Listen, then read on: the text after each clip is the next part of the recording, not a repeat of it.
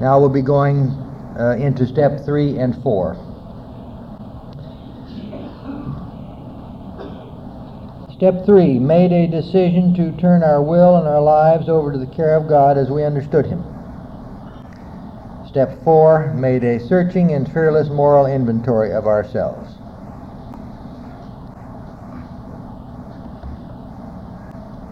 I get a great deal out of this um, 24 hour book personally.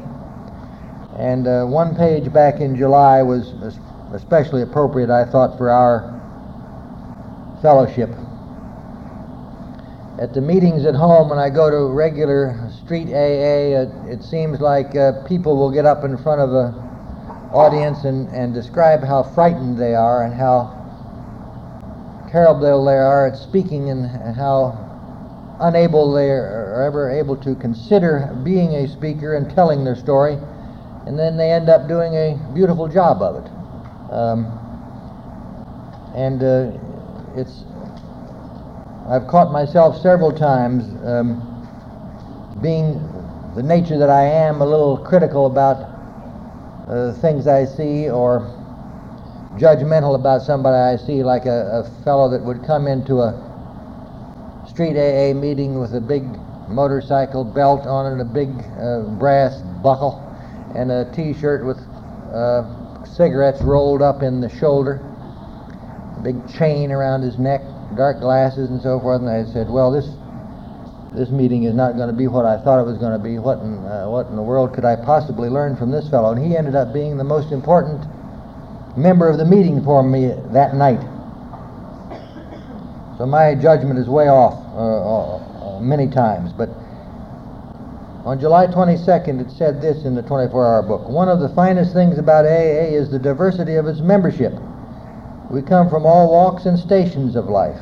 All types and classes of people are represented in an AA group. Being different from each other in certain ways, we can each make a different contribution to the whole. Some of us are weak in one respect, but strong in another. AA can use the strong points of all its members and can disregard their weaknesses. AA is strong not only because we all have the same problem, but also because of the diverse talents of its members. Each one can contribute his part. We, we demonstrate that every meeting we go to, and uh, certainly uh, the talent in, in uh, this room is. Um, is incalculable as far as I'm concerned, and uh, it's a pleasure to be one of your colleagues. I want to step uh, have uh, for step three uh, our next speaker come to the podium, Sheila from Wisconsin. Hi everybody. Am I into the mic enough for you? I'm oh good. How's that? A little better? There are some of you in this very audience that would rather not hear my voice. Hi, I'm Sheila. I'm an alcoholic and an addict. And I'm really excited to be here. Every year it gets a little bit better. Every year I have a little more fun. And if I have much more fun than this, guys, I might just explode. So, first of all, I want to thank you for inviting me to speak here. And I guess I have a hard time with academic things, but I have to share with you the fact that I always wanted to get up in front of a large group of doctors and lecture, and now you're mine. What can I say? I didn't know I'd have to get to be an alcoholic and an addict to do that little thing. I mean, you know, but these are just small sacrifices that we pay for the good stuff at the end, and I think those of you who know me a little know I mean that from the heart. Um, let me tell you that I'm really kind of pleased to have the third step to talk about in any fashion because that means that I can rely on the portion of the third step that gets revealed to me when you people talk to me, and that's how I get in touch with my higher power about 90% of the time. One of my uh, recovering friends, who is not at this meeting, uh, taught me a trick that I've used every time I've spoken since I got to meet him, and his name is Tom W. from the Milwaukee area, which is where I come from these days. And before he does something like this, or an intervention, or one of those good things that we all, or a bunch of us do, he always says one little prayer that he taught me when we were about to intervene on my hometown police chief about four years ago. And I've taken on that habit from him. And what his prayer is, is, Dear God, don't let me get in your way. And as I was sitting here, feeling excited and somewhat apprehensive, that was the prayer that I repeated to myself because I have a lot of things I'd like to say to you, and I have someone strategically planted in the audience to remind me if I get much over too long. Okay? Um, the third step is both the easiest and the most difficult of all of them for all of us. I came to this program, uh, Recovering Addict and Alcoholic, five years ago in the past week. Having gone through treatment for the second time, uh, a Jewish person in a Jewish community of four in a small town in southern central Wisconsin, one of 20 women in, or 10 women in a class of aspiring physicians at Northwestern University for medical school, and always kind of the perpetual outsider. And I got to that location by deciding, in my infinite wisdom, at the age of approximately five, when I was watching my dad with his doctor bag run out to the football field to fix a kid that got knocked flat. I decided that I wanted to do that because I wanted to know what to do. And I would say that that's a real good start for an alcoholic and an addict. I think that my life has been a perpetual search for how to fix things, how to fix you, how to fix me, and how to be in, oh, here it comes, it's the C word, control. And that's really continued to be a struggle. Uh, but then again, that's half the fun, is the struggle. I became aware that there was a higher power somewhere along in my religious training when uh, my rabbi called me a good Christian.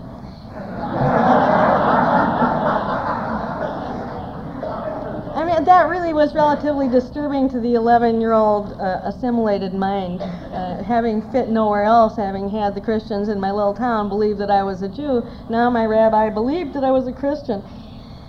And he then explained that to me, and I think that that has some meaning for this step and for this group. And what the meaning that he explained to me was to live your life in a fashion that was ideal, moral, ethical, and admirable in all ways to make of life an ethical and moral celebration, or as we would say, to one day at a time, to do the right thing. And for me, that was the beginning of some confusion, but great pride. And until I became addicted and alcoholic, I took pride in the fact that I was an ethical, moral person and that I kept trying to do the right thing. And that pattern persisted, but once I became an alcoholic and addict, I could never quite get it right.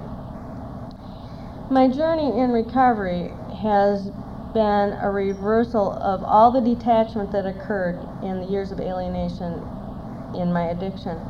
It's real hard to be spiritual, to connect with a higher power when I, you know, when I put roadblocks and obstacles in the way. One of my teachers currently taught me that one of the things that we can't do with people who are in recovery is put obstacles in the way of recovery. And when I thought a little bit, that was the history of my using years. In the years that I thought there was no God, it was perhaps not that there was not a higher power, but that I wasn't there in any meaningful sense. To relate, you have to be. To be intimate, you have to risk. And I wasn't taking any risks except higher doses and more drugs, or bigger bottles, more booze. And I had only a few experiments in illicit substances, but I illicitly used a lot of legal substances and there is no difference. And through it all, I stumbled along just trying to do the next right thing. Just trying to fix it, just trying to make my palpitations a little better, my hot flashes a little better, whatever it was, or the pain go away, or to be able to sleep at night. And all the time I thought that my higher power had deserted me, and at that time my higher power was God, and my higher power today remains God. Your higher power, I would like to point out to you, does not have to be. If you will take one moment with me now as I steal an idea from someone else in this audience, I would like you to understand with me that there are two concepts that are real important to me, and one of them I'd like to demonstrate now. One is that my rabbi once said that prayer is the humble admission that we did not make ourselves. For those of us who did not make ourselves, there then must be a higher power. My higher power is also in this room, and if any of you are having as good a time as I am at this meeting, if you will all just take one moment right now while I'll be silent and feel the strength that's in this room and the power of the love that exists here and fills us to overflowing, you will know that there is a power greater than you. And I invite you to do that now. You see, every time I have my doubts, all I have to do is meet you here once again, and they're gone. I've heard a lot of neat definitions of how to work the third step since I've had my few years sobriety, and I'd like to share with you, I think, maybe the best of what I've heard. I sobered up in Milwaukee. Uh, I had one treatment prior to that. I don't think I had a sober moment in it or after it through no fault of the treatment program, but I was not a willing student. But my hometown at that time was a place called Evansville, Wisconsin, population 2635 on Saturday afternoons. Um, most people left town for the weekend. But I don't know where they went. There was almost no place else to go. And in that neck of the woods, there are a couple of things that I learned. One of the things that I learned was, you know, really working the third step is just doing the next right thing. And I lean on that very heavily. When I have a question about what's next, my personal addicted instinct is to try and figure it out. Here we go it's very difficult for me to take risks, and one of the risks that I have a hard time taking is the risk that I'm not in control. And the risk that even though my intellect tells me otherwise from time to time, that there may be a master plan or a big design that offers me help and safety, and I have a lot of trouble getting from here to there. But it's a real essential part of my recovery. The people who taught me how to do that said such wonderful things as a guy named John, who subsequently moved to, Wisconsin, uh, to Montana from Madison, Wisconsin in one meeting on a Saturday morning in Madison looked at us and we were talking about our wonderful intellectual ideas of what the third step was. And he said, You know, how I work the third step is I get up on, in the morning and I look out the window, and if there aren't any bars on it, I make coffee. A lot of truth in that sentence. So when I wake up in the morning and I get real anxious and I think some awful thing from the past is going to jump out from underneath the bed where all my gremlins hide when I go to sleep and do something awful to my day, I remember Jen. I remember, I can't remember the lady's name who said this, uh, I think it was Lexington, who stood up in this very place and she looked around and she said, You know, an alcoholic is born with a vulture on the end of the bed, so when you wake up, get up. And that's a restatement of the same thing. That the third step requires faith and action. The first thing we do is we get up and act. The sitting and thinking got me here. The acting will get me better.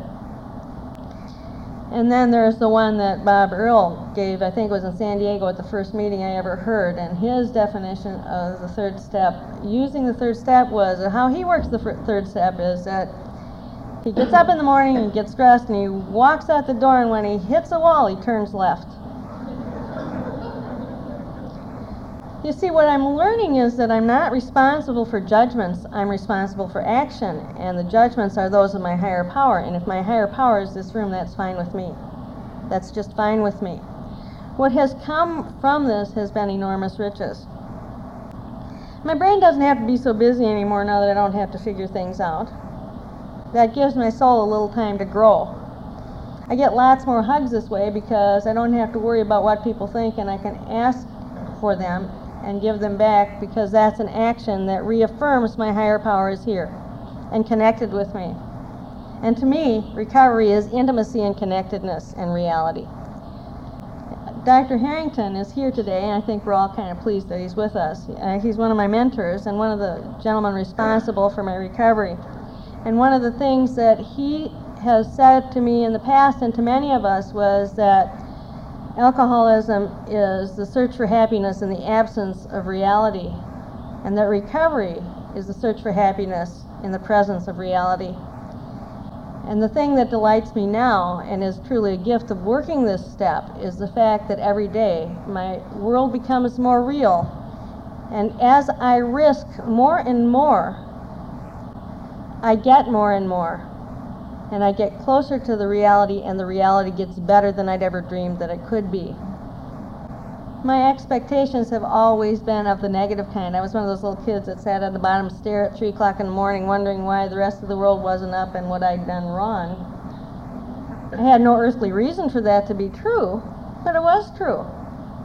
It took me until I was about 43 or 44 years old and came to my first meeting of this group to find out that that was okay.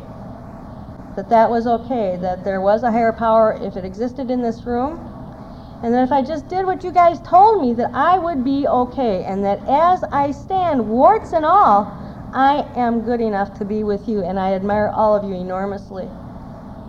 We were sitting at dinner last night, the alumni from my treatment center, where, where I'm now proud to be working. And I was looking around the room and thinking, you know, how, how important uh, my higher power has been in my life. First of all, he made me what I was, and that was a little girl in a small town who was Jewish by ancestry, and then he had the wisdom to make me an alcoholic and an addict. You know, I didn't like any of the first two choices very much. I mean, they were kind of marginal existences out of the mainstream, and then I got into the years of addiction, and I didn't listen much to a higher power at all. But last night, my higher power told me that I was in exactly the right place, and the right place is where He has brought me. And He has brought me here to share my experience, strength, and hope with you, my family. And I thought that at the table last night as we were all saying one to another, sitting in the richness of friendship and fellowship, that it really doesn't get much better than this. For those of you who are newcomers, remember, the strain of trying to figure things out isn't the answer. Believe what you can touch and feel in this program, and what you should be able to touch and feel right now is the love and the strength and the hope for you in this room. Because you are the people who keep me sober today. And believe me, I like being sober. It's really been a privilege to be here again, um, and I will go on trying to keep my program real simple and keep trying to do just the next right thing. That's gotten me from a miserable existence, desperate and ill. An existence in which my patients knew I was dying and told me so, they just didn't know from what, to where I am today, and that is not perhaps happy to be an alcoholic only, but very delighted to be an, a recovering alcoholic. Thank you for this.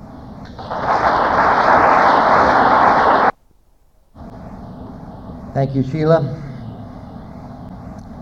I never had, I can remember, I never uh, intended to be a, an alcoholic. Um, in fact, I never remember, um, as I've heard in some stories, I never remember setting out to get drunk when I began drinking. Remember, I said I, I was uncomfortable in a lot of circumstances, and alcohol made me feel better. So I used alcohol because of the way it made me feel. And yet, uh, after a while, I was um, not able to distinguish uh, how I was really feeling. And I was uh, searching for uh, the next drink which would give me that warm glow that I had remembered. And yet I never reached that. It always fell over the edge before I reached that warm glow, and I was intoxicated instead and to- totally powerless. But uh, I uh, am able to say that uh, through this program I have not needed to be that way anymore. Step three now, my story. Uh, I want to ask Tom D. from Georgia to come forward.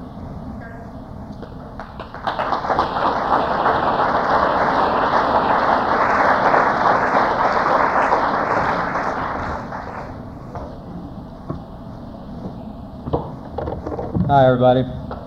My name's Tom, and I'm still an alcoholic.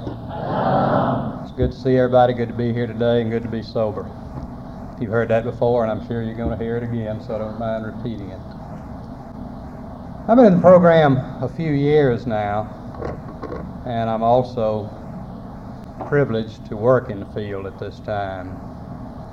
And when I talk to people that just coming into the program, particularly patients in the case of my profession, I always tell them, you know, there's only a couple of things that really separates me from all the rest of y'all. Number one, I'm got here a few years before you did. And the second thing that I guarantee you there's nobody here that was any sicker than I was when I came into the program. In fact, I used to think when I was in treatment that if those folks ever found out just how sick I really was, I would never get out of there. And a few people sitting here in the audience who remember me in those days and could easily verify that. But I think I did have one advantage over a lot of people coming into the program. I knew I was sick. I knew something needed to be done. But being the usual typical controlling alcoholic, I thought I knew better than they did exactly what. One of the biggest problems I had early on in treatment, and even really for a few months, a year, two, three years, was I, like a lot of folks, tend to be very literal minded, very practical thinking, still am.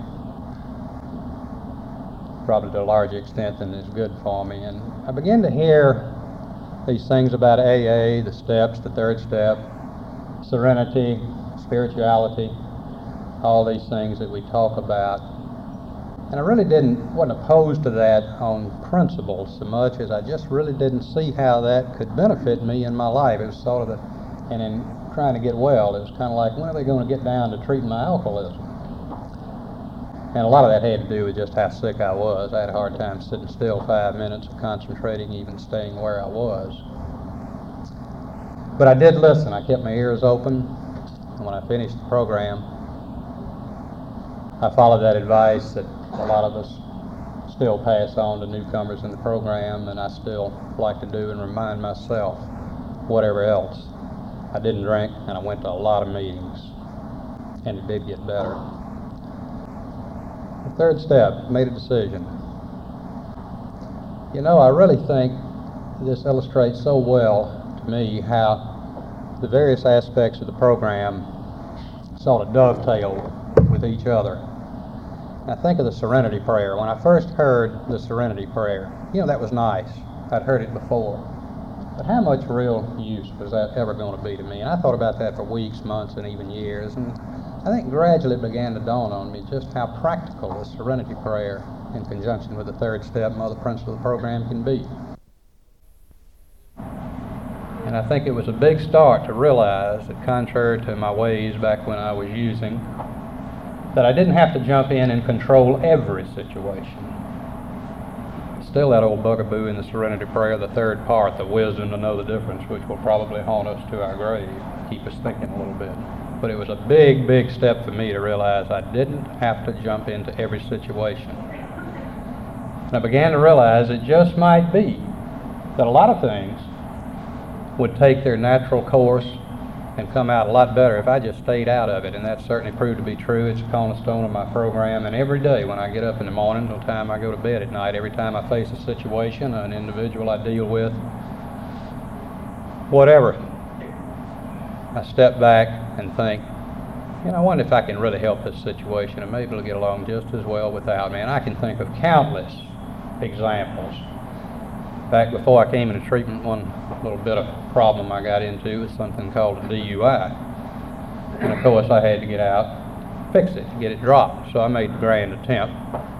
You talk about making a situation worse. By the time it was over with, I'd have paid $30,000 to simply paid that $300 fine and forgotten it. I remember another incident that happened. Back when I was a young pup in practice, when the dinosaurs were roaming, as my children point out.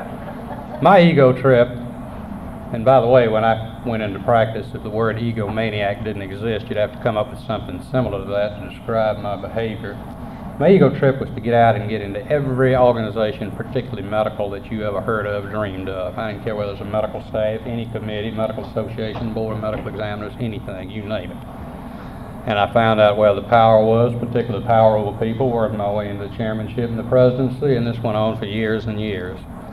And as time went by, I'd amassed several pages of all my wonderful accomplishments in something called a curriculum vitae. And sometimes when I tell my story, I bring it along, I didn't this time, and wave it up and down and say, you know, that's called a CV, but it really isn't. That's my personal drunk log. ought to be named The Adventures of Tom the Great. But anyway, back, oh, this goes way back in my modest way. I like to say I was the youngest president ever elected to the largest medical staff in the state of Georgia, and on and on and on. Anyway, I was president-elect, and they appointed me to a committee to study a very bad situation they had in the Department of Pathology involving the various and sundry pathologists. And the core issue was, you guessed it, money. And there was a lot of backbiting and backstabbing and underhanded goings on. I listened to all this, and finally, after they'd all made the presentations, I just leaned back, chuckled, and said very sagely, Well, boys, there's one thing for sure. I don't believe I can make this situation any worse. And I made a suggestion, there was a dead silence, and a little voice came from the back of the room and said, Tom, I think you just did. I really remember these things, and I remember the other side too, particularly in recent years. Things come up all the time. I think one of the things that happened to me that I really got thinking about this happened to be in tree farm business, raise pine trees. A lot of trees per acre. We plant about 800 of them per acre now. And I was out riding through one afternoon. This was when I'd been back out of treatment six months a year. My farm manager, who's about my father's age, would have been if he was still alive, uh, known him all my life. Didn't matter who I was, still talked to me like I was about a 10 year old boy, this sort of thing even though he theoretically worked for him. Anyway, we were riding between these pine trees, and this horse I just knew was going to get me killed. He was bumping around and doing this, and I kept trying to make him go this way and pull him that way, and he was neighing and shying and rearing up. Finally, Uncle Buddy turned around and said, Boy, you let that horse alone. He'll get a lot better job you ever will get through these trees. And I finally decided I couldn't do anything with him anyway, so I threw just threw the reins over his head, and I said, Well, you know, okay, that's a heck of a way to go. But I grabbed on the saddle horn we rode all afternoon. That horse never even brushed a hat off my head, never even put my leg against a tree or anything else. I really got to thinking about that. Sounds sort of silly. Taught a lesson in surrendering control by a horse. I told you I was one of the sickest that ever came in. I remember a couple of years ago, Joyce knows well, when our son's first year in college, he got into a bit of a difficulty, which really probably wasn't his fault. But it was a pretty serious situation and old ideas came back, old records. You know, I got to get into the middle of this and straighten this thing out. Don't get mad, get even. I was going to get a lawyer, to do this, call the Board of Regents, on and on and on and on. But there's a big difference between thinking things and doing it, and at least I'd reached that stage. And I remember thinking to myself, you know, this thing might just work out a lot better if I just leave it alone and stay out of it. And I did. I didn't do one thing. Didn't make a phone call. Turned out I didn't even get up there for the hearing. There Joe knows really I was going, but uh, a snowstorm blocked me from getting there. And the thing worked out beautifully. If I'd have jumped into the middle of that with $100,000 and lawyers and what have you, court systems, there's no way it could have worked out any better than it did just by me leaving alone. So this is really a cornerstone of my policy, of my program rather, is Anytime I meet anybody, a problem comes up, any given situation, just stop and think. Serenity prayer, third step, surrender. There's still that third part, though, the wisdom to know the difference, and we'll be working on that the rest of our lives. I think there's another part of the third step, and at least another way of implementing it. When I went back, I reopened my office of uh, internal medicine. I really wasn't very happy doing that hadn't been happy for some years. In fact, the lifestyle I was leading was one of the big triggers for my drinking, I think. For a year, two, three years, I felt like a boat out there on the ocean. It was just wallowing around in the troughs, kind of going this way, going that way, no rudder, no motor, no sail. Wondering where I was going to go, wondering if life was ever going to be really any good anymore again. I know a lot of it was my disease, but uh, seriously, I was wondering if I'd just end my days piddling around down there at the coast where I was living.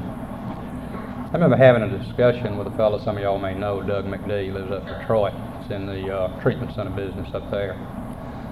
First IDA, IDAA meeting I ever attended up in Minneapolis, I believe, uh, somewhere in the Midwest. I was talking to him about it, what I thought I might do, and he just kind of listened a while, and he said, well, Tom, I'll tell you, when the right thing comes along, you'll know it, and it'll happen. You may not know it right now, but sometime down the road, you'll find out that things always work out for the best. And over two, three, four years, I tried to get a couple of things going, two, three, four things. Didn't work out very well. Applied for a couple of jobs that I thought I wanted, thought I wanted bad at that time, and I didn't get them. And you know, when I stop and think in retrospect, every single one of those things I thought I wanted would have been a total unmitigated disaster, realistically, really. And so I went along and got interested in going in the field of chemical dependence, and it almost happened by accident. About three years ago, I got an opportunity that just literally happened, and we gelled, hit it off. I worked in a certain city. A couple of years, I think I had as good a two years as I've ever had in my life. I really enjoyed it thoroughly. About a year ago, I got another opportunity to go somewhere else, which was a delightful place. I'm glad to say that I'm still there, enjoying it completely. But I met Doug out ASAP meeting in Phoenix a couple of months back, and I was having lunch with him. I was telling him about how things had worked out just like that. He started chuckling. He remembered the conversation. And it really does impress me how all these things tie together. You know, just kind of do the best you can, then sit back, try not to worry to death. If it's right, it's going to work out. If it's not, it's not going to work out. And almost always, it seems to work out for the best. It may not seem that way at the time. You know, I don't know anything in treatment center when I was first exposed to it in AA that drove me up the wall more than that word spirituality. It really smacked of church talk and preachers speak. And I just didn't see much in it. And, you know, I went along for months, a couple of three or four years, along with the steps. As I said, trying to find some practical application of this. And I found decided a lot of different people got a lot of different ideas of what spirituality is. And a few years back, I finally came to the conclusion that for me, spirituality means simply doing the nice thing, the kind thing, the decent thing, the gentle thing, the honest thing, the right thing. And it dovetails again beautifully with what I think this program really gives us as a way of life. It's a way of thinking, way of acting, way of believing, dealing with our fellow man and woman.